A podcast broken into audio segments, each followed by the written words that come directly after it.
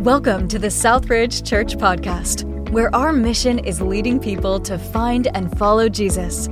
We're thrilled that you're here, and it's our hope that this message will lead you to find and follow Jesus. Thank you so much for standing. Would you be seated? I want to start this morning with a question, and I want you to think about it just for a second. And here's the question What would you do if you never had to worry about money again? Just think about it for a second. Just think. What would you do if you didn't have to worry about money?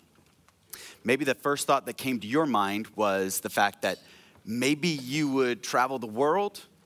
Maybe you would open up an orphanage in some third world country. Maybe you would do something like uh, start a nonprofit. You'd want to help people, build a church. Maybe there's something like that that would come to your mind. Hold that thought for a second. Hold it there. I want to put up the slide for the dismissal of the Spanish ministry. You are dismissed. And uh, if, you, if you would like to attend, they meet right outside in the youth room. But Spanish ministry, you're dismissed. But with that thought in mind, it can be really motivating when you step back and think, what would my life look like if I didn't have to worry about money anymore? Because money for you and I can be an all consuming thing. It could be something that not only does it take 50, 60 hours of your week to make it, but then also we stress over when we don't have it. Or sometimes it causes fights between those who have it and those who don't have it. Sometimes when family suffers a loss of a loved one and there's an inheritance and there can be some infighting between the family, money can bring out sometimes the best and sometimes the worst. But in our series, we want to help the church discover what it looks like to have a financial breakthrough. What would that look like if church people were some of the best people with money? Too often, it seems like when we come to church that we learn practical things about life, but we don't learn the practical things about finances and money.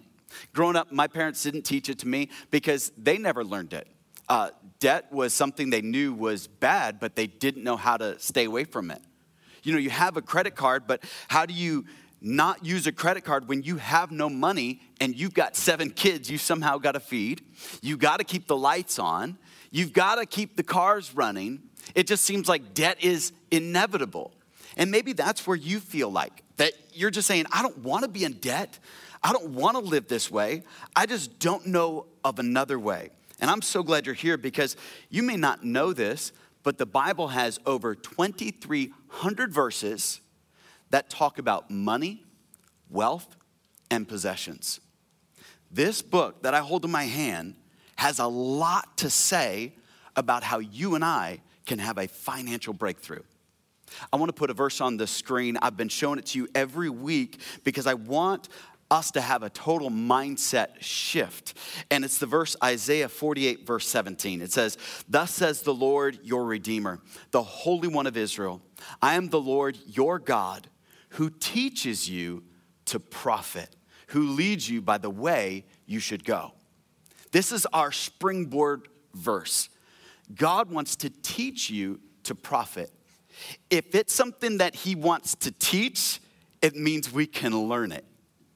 And that's what people sometimes fail to realize that the breakthrough is not that you win the lottery, it's not that you go to Vegas and all of a sudden you win big.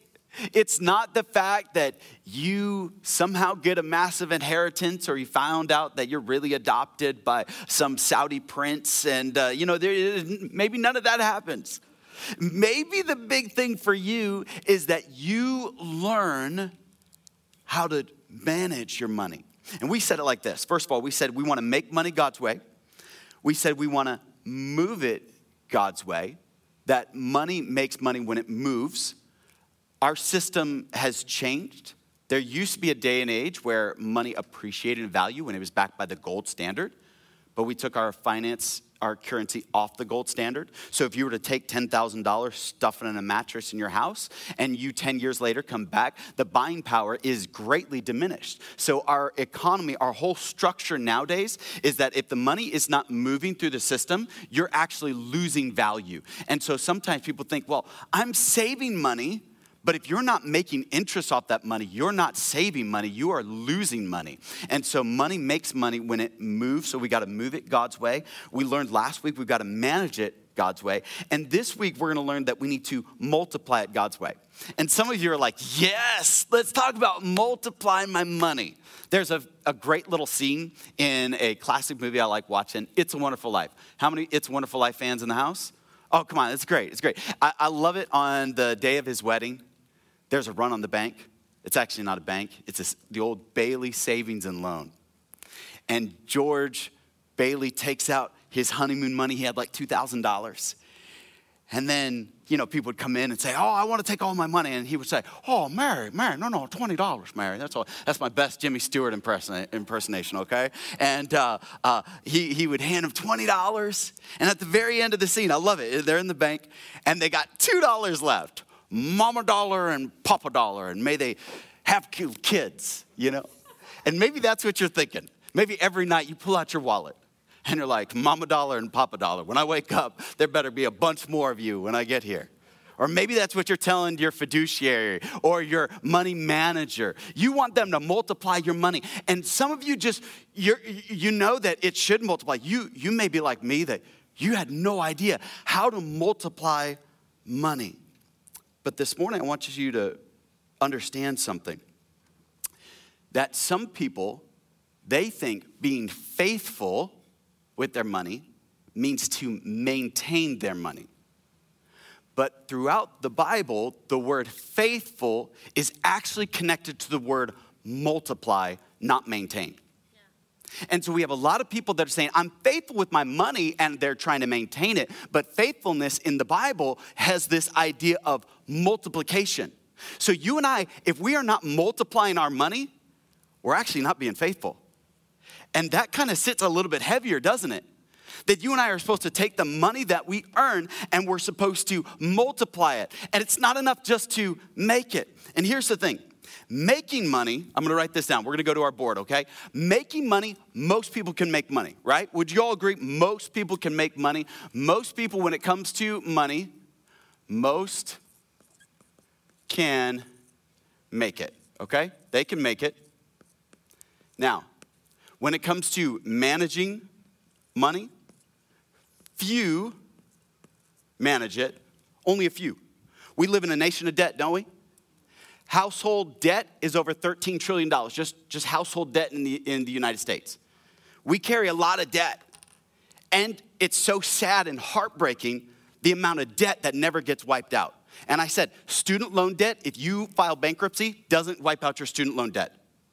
Also, it doesn't wipe out what you owe the IRS. Two things that they say, no, no, no, you file bankruptcy, you still owe those two organizations. So when it comes to making money, most can make it. When it comes to managing, it's few, but here's what's sad. When it comes to multiplying money,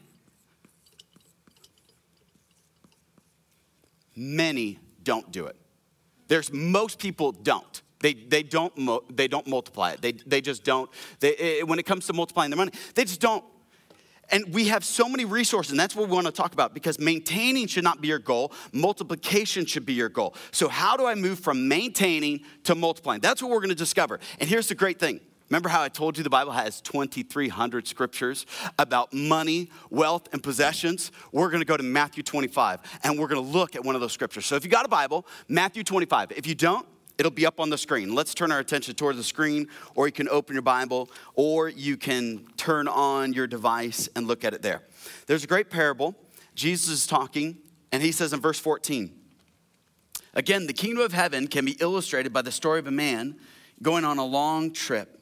He ta- called together his servants and entrusted his money to them while he was gone. He gave five bags of silver to one, two bags of silver to another one bag of silver to the last, dividing it in proportion to their abilities. He then left on his trip. The servant who received the five bags of silver began to invest the money. And if you have a Bible like I do, a hardback, or maybe you got on your, your iPad or your phone, would you highlight that word, he invest? He, he, he invested that money. That's huge. That's huge. Notice the Bible continues. It says, and he earned five more. He had five, and then he earned another five. So Simple math. Five plus five is? it took us a little while. That took a lot longer than I expected. All right, five plus five is 10. It's, it's not hard, but he has 10. So, did he maintain it or did he multiply it? He multiplied it. Okay, let's keep reading. Then the servant with two bags of silver also went to work and earned two more. Two plus two is? Easier, easier. Did he maintain it or multiply it? He multiplied it. He took what he had and he doubled it. It's pretty exciting. Verse 18. But the servant who received the one bag of silver dug a hole in the ground and hid his master's money. After a long time, the master returned from his trip and he called them to give an account of how they had used his money. The servant to whom he entrusted the five bags of silver came forward with five more and said, Master, you gave me five bags of silver to invest, and I've earned five more. The master, and I love what the master says, was full of praise. Well done, my good and faithful servant. You've been faithful in handling this small amount, so I will give you many more responsibilities. Let's celebrate together. The servant who had received the two bags of silver came forward and said, Master, you gave me two bags of silver to invest, and I've earned two more. The master said, Well done, my good and faithful servant. You've been faithful in handling this small amount, so now I will give you many more responsibilities. Let's celebrate together. Then the servant with the one bag of silver came and said, Master, I knew you were a harsh man, harvesting crops you didn't plant and gathering crops you didn't cultivate. I was afraid I would lose your money, so I hid it in the earth. Look, here's your money back. But the master replied, You wicked and lazy servant.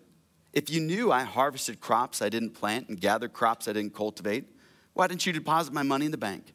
At least I could have gotten the same interest on it. Then he ordered, Take the money from this servant and give it to the one with 10 bags of silver. To those who use well what they are given, even more will be given and they will have an abundance. But from those who do nothing, even the little that they have will be taken away. We think faithfulness is maintaining, but faithfulness is multiplying. Let's start with a word of prayer. Heavenly Father, I just pray right now that you would just open our minds, our hearts, and our understanding to this principle of multiplication. I don't believe for a second that you've called us mainly just to maintain something, but I do believe we can take the gifts and talents that you've given to each of us. Some of us in this room, we have five talents, some have two, and some have one. But all of us can take what we've been given and multiply it. We pray your blessing on the word. In Jesus' name I ask. Amen. This parable starts off talking about the kingdom of God. So we need to understand that when we're talking about the kingdom of God, it's not this earthly kingdom that we're talking about. But God wants to bring his kingdom to earth. You see, the kingdom of earth operates kind of like this it's profit over people, it's riches over relationship, it's income over impact. But in God's kingdom, it's always people over profit, relationships over riches and impact over income. Do you see how the two need to be reversed? In our society, too often, you and I, even as Christians, we can be consumed by our paycheck. We can be consumed by the Robinhood app on our phone, just checking how our stocks doing. We can be consumed by checking our cryptocurrency. We could be consumed by going online. What's our house worth now? Or has it depreciated? How has it imp- uh, appreciated? What's happening to the economy? You're, you're watching these things. We could be consumed by these things. But understand the kingdom of God is about stewardship, not ownership. That's what the kingdom of God is about. Ultimately, it boils down to that you and I are not owners, we're stewards. Yes, you may own your home, you may own your cars, you may own your company, but understand the principle that God wants every one of us to understand is we are not the owner, He is. We're just the stewards of it. And as the stewards, he doesn't look at faithfulness as maintaining, he looks at faithfulness as multiplying what he's entrusted to us. And I love the fact that our God is a God of multiplication. I love the fact that God baked into mankind the fact that when you put a man and woman together, they don't just stay two, they have the potential of being more, do they not? You see, you can look at nature. Nature has the potential of being more than just the two. You can put two things together, two animals together, and they have the potential of having more. God baked into the culture not maintaining, but multiplication. God wants us to flourish, He wants you to flourish. But the struggle is this how do we do that? Because it's hard when you and I are looking at our weekly bank statements and we're saying, man, it just seems like I never have any money. I'm sure everybody here would love to invest in the stock market, would love to invest in a Roth IRA, would love to invest in a um, some type of a starter home or maybe an investment property. I'm sure all of us would love to do that. All of us would probably love it when Costco sells those gold bars for $1,800 that we get in line to buy one of those gold bars. How many of you hearing about that? Costco's now selling gold bars. Not every Costco, but some of them are selling it. I'm waiting for ours to sell it so I can go get me a gold bar. I don't know what I'm going to do with a gold bar. It's just that I'll carry it around, see what happens, you know? I think it'd be cool. But when it comes to our finances, we need to understand we're the stewards, not the owners. But here's the great thing that we said last week that God has it. The only problem is He doesn't know if we can handle it. So you and I have to step back and exactly what he even said. He said he divided it up based on their abilities in verse 15. He said, I gave based on their abilities. So God's given to all of us, but it's based on our abilities. So God's resources have nothing to do with what he has available, it has everything to do with our ability. And our abilities can grow. You and I can learn to be better with money. We can learn to be better to handle these things. So we've got to learn these things. So we need first and foremost, number one, a paradigm shift. We need to shift our paradigm. And that's what I want to start with this morning.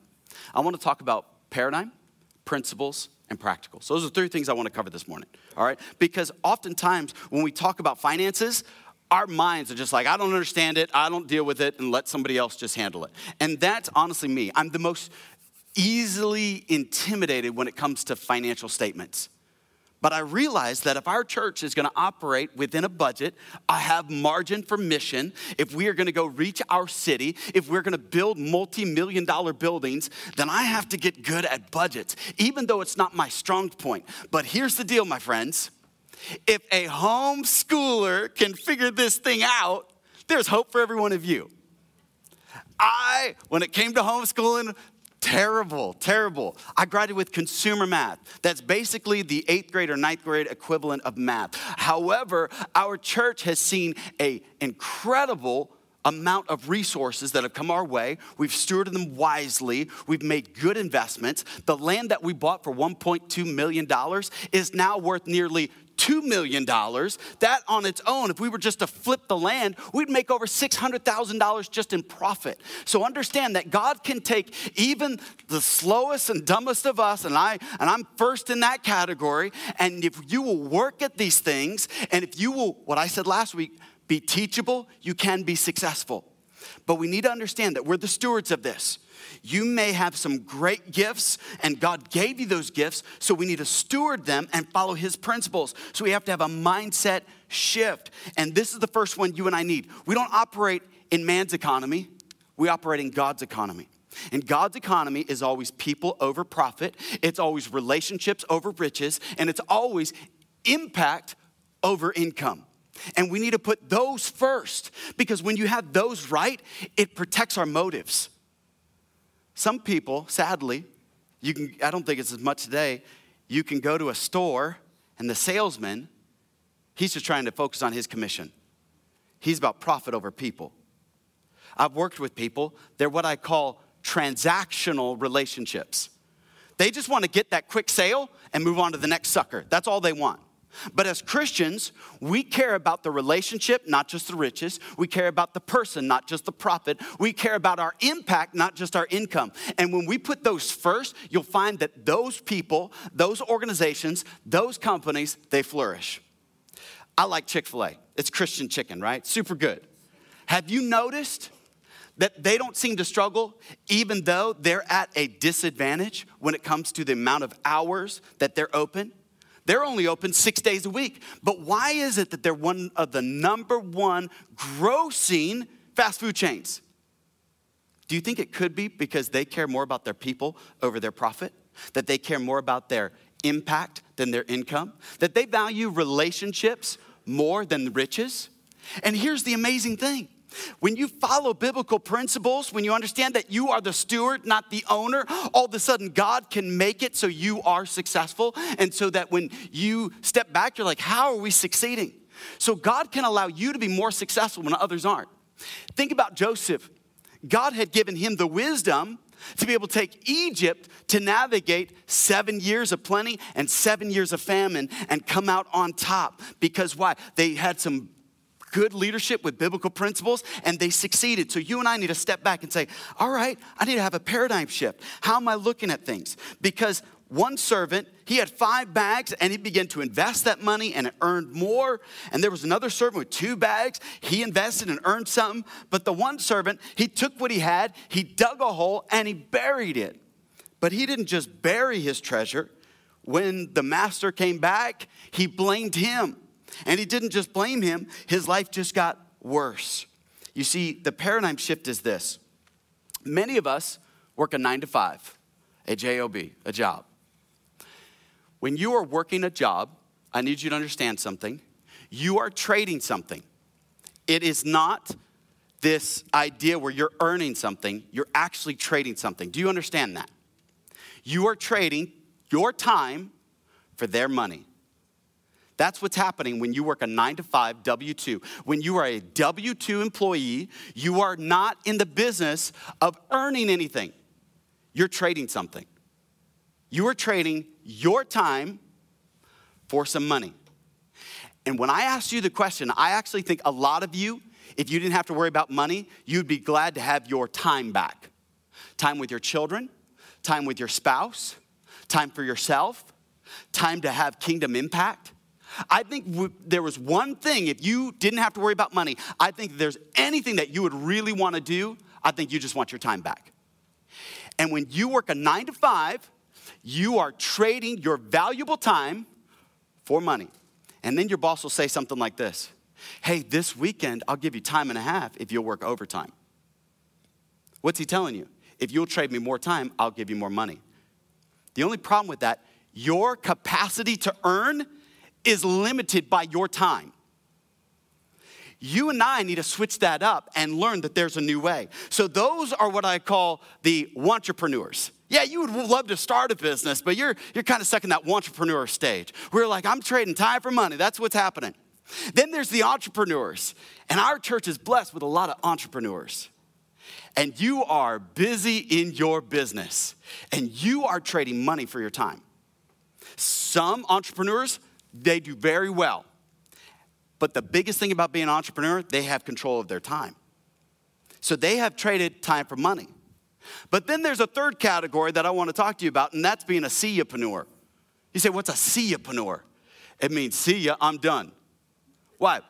Because the system that I've created is now bringing me not active wealth, where I got to work in it, and if I'm not active, I'm not making anything. It's called passive. Passive wealth. What's happening in this passage? They went from active to passive. They took what money they had, they invested it, and that money's now making them money. And you and I, if we are gonna have this multiplication, we need to understand how to move from active to passive. Now, I know this feels like a financial seminar, but here's the deal here's what I believe. I believe our church can raise $10 million, no problem, $12 million, no problem, $20 million, no problem. If you and I would move away from this shift that I gotta work for the man, nine to five, and he'll let me off for two weeks vacation every year. And just maybe at 67, I can get some Social Security. Uh, maybe I can get some money out of my 401k. And just maybe it'll be enough that I can sell the little house that I bought in the Bay Area. And then I can finally move to Idaho and live the good life. So you got to struggle for the next 35 years to finally get there? My friend, there's a better way and there's an easier way. You see, there's a system that's created that's keeping you and I just working this nine to five, trading our valuable time for money. And I think you want your time back to be able to spend it with your children, your grandchildren, with your spouse in kingdom impact, where you can focus on these things. But how do we do that? First and foremost, we need to understand we can't be afraid. Why did the one servant hide what he had? He told us. He said, I was afraid I would lose it. Some of us are so afraid we're going to lose the job that we have, we'll never pursue multiplication. We're just taking this one little talent and just saying, no, no, I just need to put my head down and just maybe the boss will notice me. Maybe I'll get the raise. Maybe I'll get the promotion. And then we pray and you send text message, Pastor, pray. I'm coming into that interview. I hope I get that promotion. I hope I get that position. I hope, I hope, I hope. My friend, hope is not a strategy. You're hoping. That's as if I would go down to 7 Eleven and be like, all right, I'm hoping to get the lottery to pay off our building. That's foolish. But that's the norm nowadays, isn't it? And I don't mean to put you down and make you feel bad. I'm just saying there's another way, but we've got to step back. And this system was not taught to me. This is not something my dad or my mom sat me down and said, okay, Micaiah, this is how you do it. This is how you make money. No, no, they were broke. But I realized something that if somebody else learned it, I can learn it. So if a dumb homeschooler can learn it, guess what? There's hope for each and every one of us. That we can learn these principles. We can learn, but first of all, we can't be afraid. A fear is a feeling and it's a learned behavior. And if you're afraid to take that next step, that's gonna keep you from taking that next step. And here's what ends up happening. A lot of times we say impulse buying. Oh, it was an impulse buy. You know, it's a, the December to remember. I just had to buy that car. I just had to buy that thing. It was just an impulse. Can I tell you how many things we do off of impulse? How many things we just do off of feeling? Would you write this down? You don't have to fill every feeling. Sometimes we get discouraged and say, I'm just gonna go for some retail therapy. You don't have to fill every feeling. This is the problem with uh, many of us because we're afraid, we just wanna fill that feeling. So we fill it and we miss out that we do not have to feel it. And too many of us, we go broke trying to look rich because we are trying to fill a feeling and we have not learned that meaning matters the, uh, meaning is what we want, not just a moment. And some of these things give us a momentary bliss, but we need to focus on the fact that we want meaning. You see, this, this guy that had one talent, the guy who has, the master has the money, he saw that he had talent.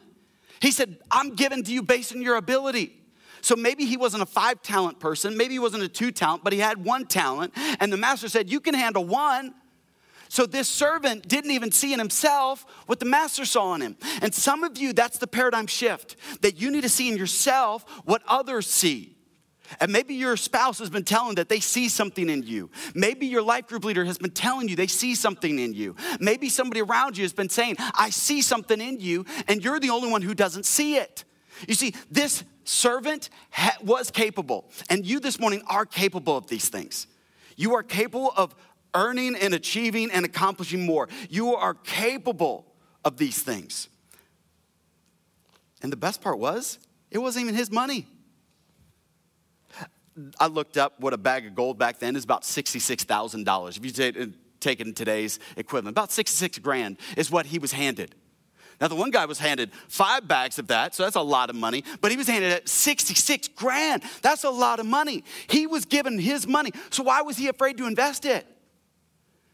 You see, God has given you so much, and you're just sitting back and saying, Oh, I'm just so nervous to invest in. I'm just so nervous to step out on this idea. And you're just sitting on it.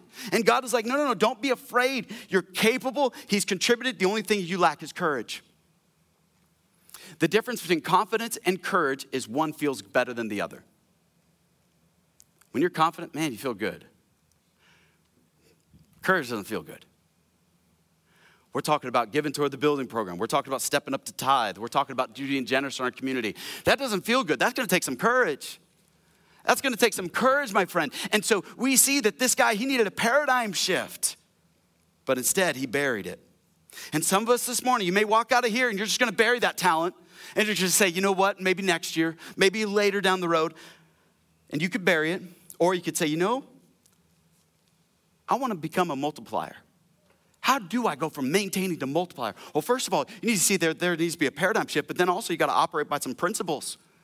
You say, what do you mean principles?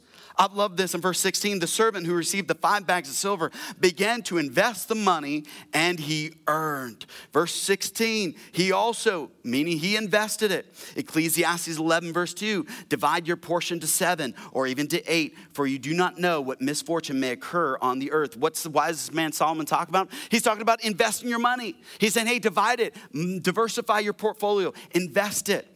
Would you write this down if you're taking notes? Money is useless until you use it. Money's useless until you use it. And so many of us, we don't realize that we've got some money, but it's not doing anything for us because it's not being used. We need to use the money that God has provided and we need to put it to work. The one servant who buried it, it's useless, can't do anything. Even the master said, Why don't you just take it to the bank? We could have got some interest on it. So, money is useless until you take it and put it to use. But then understand this I love this. Money is the most obedient thing you've ever been around. You say, What do you mean? Money does what you tell it to do. Your money doesn't on its own buy In-N-Out double doubles. Your money won't do that. Your money on its own does not go and pay your mortgage. It won't do that. Your money on its own doesn't buy you those Nike J's. You have to tell your money what to do. And when you go to the register, you pull out your wallet, and whether you pay cash or you pay by card, you told your money what to do, and guess what happened? Your money did it. So you could tell your money, I want you to go to a Roth IRA. I'm gonna max that out, $6,500 a year, max that out. Spouse, both of you max out that pre or that pre-tax so when you later pull that money out you've got more and it's already pre-taxed everybody's mad at peter thiel because he took a one-time ebay investment stuck it in a roth ira and he made billions of dollars everybody's mad but understand you and i can do the exact same thing but yet we've got to step back and say hey what am i doing with my money put my money to use you and i say oh i don't have money to give toward the building program yeah you do you can tell your money what to do. Your money listens to you. But sadly, some of us, our money is manipulating us and we're not managing our money. But then also, money needs to go from active to passive. You see, no one's ever saved themselves to wealth. You're not going to save yourself to wealth. And if you and I would step back and say, Yeah, I, I, I want to figure that out. How do, I, how do I get there?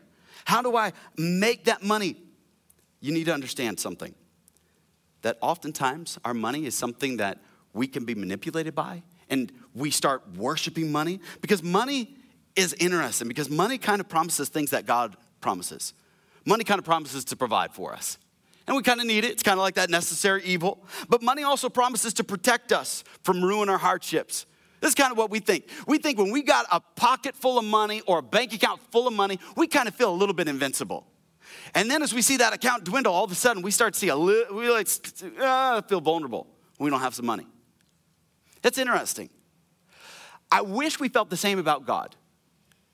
That when we haven't spent time with God, that we just felt like, man, something's off. That, oh, I just feel a little bit vulnerable. I just haven't gotten enough of God. Because many of us, we just have this dollar amount in our mind that if I just had this dollar amount, man, I'd be feeling really secure, I'd be feeling really good. But we have God on our side. How come we don't feel the same when we've got God? No, you see, money has become our God. And sadly, we need to become the, the managers of our money and we need to overcome those things. You see, when it comes to money, we will either worship money or we'll worship with our money. When it comes to our money, we will either worship money or we're gonna worship with our money. You see, each and every week, you say, Why do we bring our tithes and offerings on the first day of the week? We're saying, God, you're first.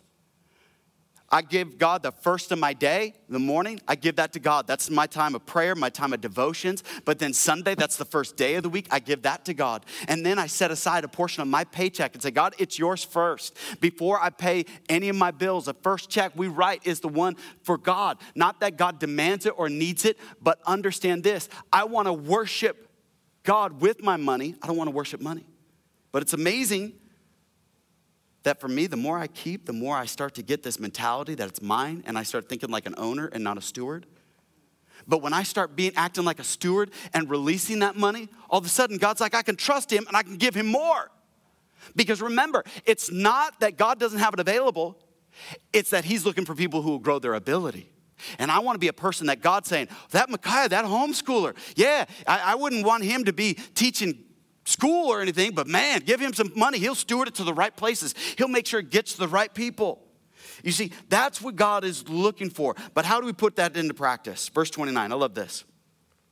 To those who use well what they are given, even more will be given, and they will have an abundance. I love that. You see, Jesus is teaching a parable, and all of a sudden he goes from a parable to a promise. And I love that because he's teaching, and that's what he wanted to get to. To those who use well, to those who manage their money, they are given even more. If you manage it, you're going to give even more if you know how to use these principles. And so the practical is this that God says, I want to steward more. You see, God can change the outcome of your income, God can change that in a moment this morning. And many times we just step back and we just think, well, you know, uh, blessed are the poor in spirit. That must mean poor financially. No. God wants you to have for your family and be able to bless others. God wants you to have that. Now, this is not, oh, if you tithe, then all of a sudden God's like this genie and he does for you. No, no, no. We're talking about what are the practicals. First of all, this promise and the strength of this promise is determined by the source of the promise, and Jesus is the source. So we could trust him and say, Lord, okay, I could trust you with this finances. Lord, you can help me. This is something my wife and I, we practice. We've said, Lord, we're just gonna keep putting you first. Even when it's hard, even when it hurts, we're just gonna keep putting you first. And all of a sudden, we just step back and we look at all God's blessings, how He provides, and how God shows up in miraculous ways. And sometimes it's right at the very last minute. But understand, that's my finances is one of my biggest faith building tools. You wanna build your faith? Start with your finances. Your faith and finances, they're like married to each other. And if you want your faith to grow, say, Lord, I'm gonna start trusting you with my finances. And you will see your faith grow. And maybe it'll be this. Maybe you'll be at a gas station, you'll be pumping your gas, and you're gonna look over at somebody who their card keeps saying declined. And you're like, oh man, I don't wanna. Of all the pumps I had to be at, I gotta be across the person whose card's getting declined. But maybe God's gonna put it on your heart to touch that person's life. Or maybe it's gonna be the fact that somebody else is struggling and you can meet that need. Don't you want to be in that position? Don't you want to be that type of person that says, I've managed my money well and I've multiplied it, so now my money has gone from active to passive, and passive income is so much stronger? Jane and I have tried to set up principles where we act, uh, where we don't, we moved away from active to passive. In 2018, Jane and I set a goal in 10 years to no longer take a paycheck from Southridge Church. That's been our goal. And it's something that I'm like, oh man, how are we going to do that? So we already started practicing. So we knew we needed to get an outside income. We, needed, we knew we needed to go passive. Passive income is when I sleep, I'm making money, folks. When you sleep, what's happening with your money? Are you making any money? You say, oh man, you just seem like you really want to talk about money. No, no, you don't understand. My friend, some of you are so trapped and bound by money, and I'm tired of you having to feel like, man, I can't be at church on Sunday because I got to go make that extra. I got to go trade some time for money to go buy my kids who are entitled something that maybe they'll like me a little bit better. And your kids may like you for five minutes because you bought them that thing instead of building a real relationship. Your kids would rather have you, your grandkids would rather have you, your spouse would rather have you. They want the moments, not just some stuff. And we're trying to help, and I'm trying to give you practicals. So the first one, understand God says, if you will use this wisely, He'll bless. But then here's a question for you Do you seek His direction before setting, settling on a decision? Before you make a decision, have you sought His direction? I think sometimes we just make these decisions. I'm gonna move here. I'm gonna go buy this. I'm gonna go spend this. I'm gonna go loan the money here. Have you sought his guidance first? That's practical. But have you prayed over that expenditure? I mean, simple ones. Does God want you to go buy that TV or that laptop or that phone? I mean, simple. You say, I don't need to pray about that. But my Bible says, pray about everything. It even says pray without ceasing. So maybe God doesn't want me to have that, but if I go buy it, maybe He can't bless me with it. Can I tell you, there's been times, and this happened last Christmas. My kids really wanted the Nintendo Switch. They really wanted it. And man, they were working, they were like, we're gonna go get a Nintendo Switch. So they went to Costco, took a picture of a Nintendo Switch. Their uncle was like, oh, well, they already have one, I'm not gonna buy them one.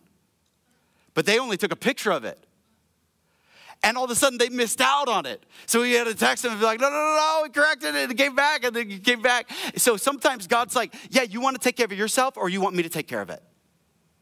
And some of us, we're rushing the process. Oh, I gotta have that car. I gotta have that house. I gotta have that. And God's like, how about I give it to you? How about I bless you? How about I take care of you? And some of us, because we are not seeking his direction before settling on a decision, we're missing out on some things. Because you need to understand this is spiritual, not just strategic. And we think finance is all strategic. My financial decisions, if you were to look at it, you're like, it doesn't make sense. How did that work? How have I gone two years with giving away more than our combined W 2s in the Bay Area? If you look at the financial system, because I understand this, I don't live in man's economy, I live in God's economy. And I need you to understand, I need you to step into this world of faith that it takes faith. And when you tie faith to your finances, it's amazing what God can do with your finances. Because if God can take an, a, a widow's oil and multiply it over and over and over, He could do the same for you. He can make things work for you. He can provide blessings for you. He can do things as you just sit, seek Him first. God could just open doors for you that you just didn't even realize that He could do. But sometimes we just want to make the decision we think we know best, and we forget what Proverbs 3, 5, and 6 says. Lean not unto your own understanding, but in all your ways acknowledge Him, and He will direct your paths. When the market crashed with the housing, my wife and I, we were like, well, this is our moment. We got to get a house and I was hounding Jane. We would go to houses all over, and our our amazing agent, I'd be like, Keiko, let's just go look at more houses. We just gotta go find a house. And, and I found a house on Checkers Avenue on the east side. Checkers, some of you know Checkers. I've, I found it. I found the nicest house on Checkers Avenue. Had nice metal bars in front of the windows, thick metal bars like thick ones. Like it'd take you a while to get into my house. Man, I was like, this is it. This is the house. And I came back and I told Jane, I said, Jane, this is the house. It's perfect for us. And she said, it's on checkers. And I said, it's a nice house though. We'll just pull into the driveway. We'll shut the door. You know, it'll be all right. We won't get out of our car until the drive, driveway door is shut. You know, then we'll get out. And she's like, no, you're just impulse. You just feel like you need to have wait on God. And I was like, no. And we would get in arguments. Well, actually, she wouldn't get in the argument. I would start them because I was so driven, like, we got to do this. And she would tell me, just wait. Just wait. And then we found 106 Mainland Avenue. I was like, this is it. This is it. And we put in our offer. And our offer gets rejected. I'm like, oh, see, Jane, we should have bought checkers. I kept coming back to checkers for some reason. Thank God I didn't live on checkers. No offense if you live on checkers. All right, if you live there, good for you. Multiply that sucker, right? Like, man, God bless you. I just, my my light complexion would not do well there, right? Like it just it, would be it'd be rough, all right? Our our agent literally said Jane could live here. That's literally what she said to me. She was like, she could live here. She's like, I don't know about you. And when the house on 106 Mainland got rejected, I was like so frustrated. And I, and I kept blaming Jane, like, oh, see, we just need to do this. We just need to do this. And if you would have let me buy that house, it would have been all fine. And then we just wait, keep praying, give it to God.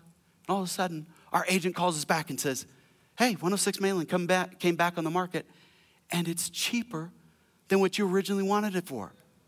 You see, my friend, God can do these things, but you and I are like me. Oh, we gotta have it, we gotta have it, we gotta have it now. God, do it now. And God's like, Would you wait on me? Would you let me do this? I, I, was wanting to get our church built. I was like, God, we got to get our church built. We got to do this. We got to do this. We got to do this. And I was willing to put our church in a bad financial situation for a minute. And it's like, oh, should we pull a loan? Should we get a loan? And God's like, just wait on me. Just wait on me. And then God opens up this building, allowing us to do ministry and allowing us to have it at a discounted rate. You see, my, my friend, you've got to step back and say, All right, God, I'm not going to do it my way. I'm just going to trust you. And I want to close with this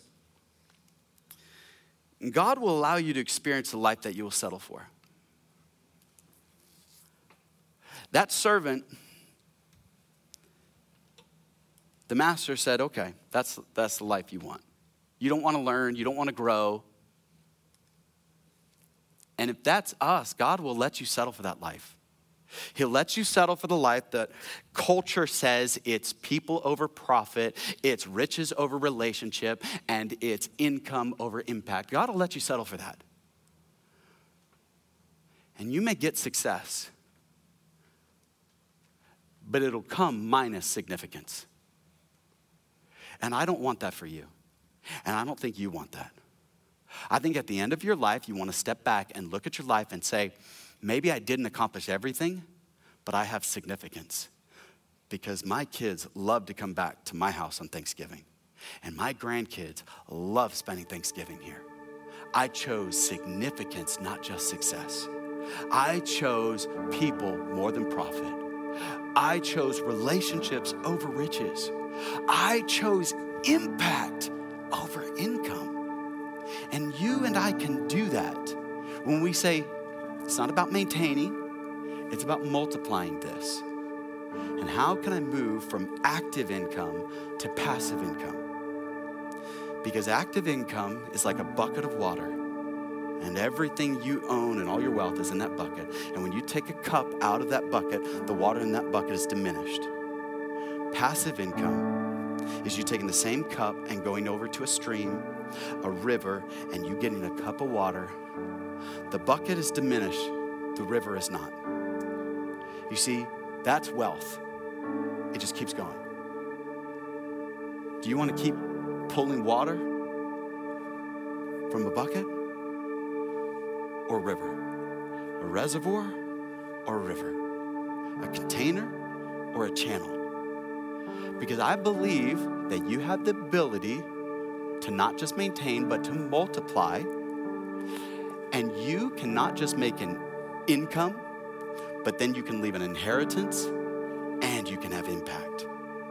That's the goal that I want for you. I want you to make an income. But the Bible talks about a good man leaves an inheritance to his children's children. Two generations of wealth. How are you going to do that right now at your nine to five?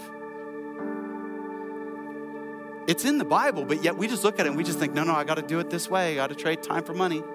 There's another way to do that. Yeah, you got to work your day job a little bit. Yeah, you got to work your day job. Don't quit the day job. Don't be like, all right, Pastor, I went full passive. What do I do? What did you do? Don't quit your job. Let's have a conversation. Talk to your spouse or significant other before you did that. But there is a way to move that you can have passive income coming through. And I'll say it like this maybe you never own a home here in San Jose, but you can own a home somewhere in this country. And that home could be making you money as you sleep, and it's an appreciating asset. I'll say this about real estate it's get rich slowly. That's what real estate is. And this is not some pitch to do real estate.